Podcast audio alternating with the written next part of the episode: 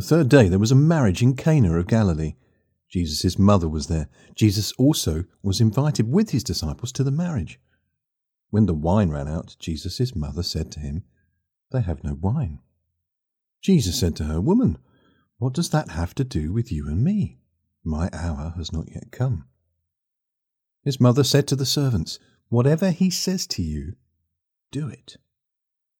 Now there were six water pots of stone set there after the Jews' way of purifying, containing twenty to thirty gallons apiece.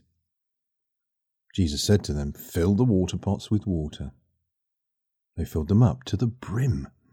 He said to them, Now draw some out and take it to the ruler of the feast. So they took it.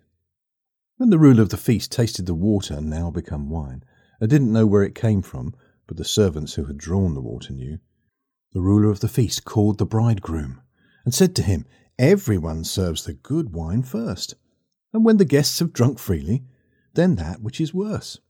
You have kept the good wine until now.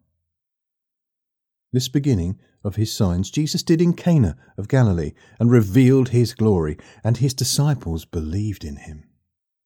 After this, he went down to Capernaum he and his mother, his brothers, and his disciples, and they stayed there a few days. The Passover of the Jews was at hand, and Jesus went up to Jerusalem. He found in the temple those who sold oxen, sheep, and doves, and the changers of money sitting.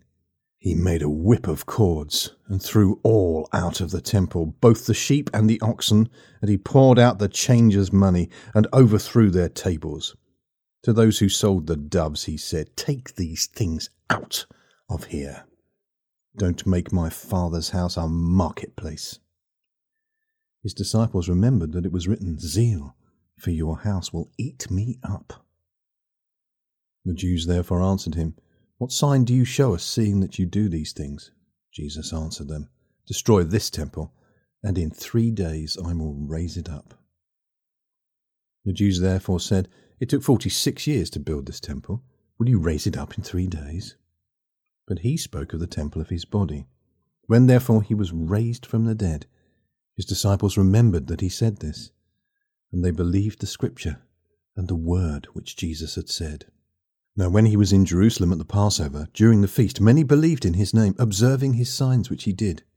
But Jesus didn't trust himself to them, because he knew everyone, and because he didn't need for anyone to testify concerning man, for he himself knew what was in man.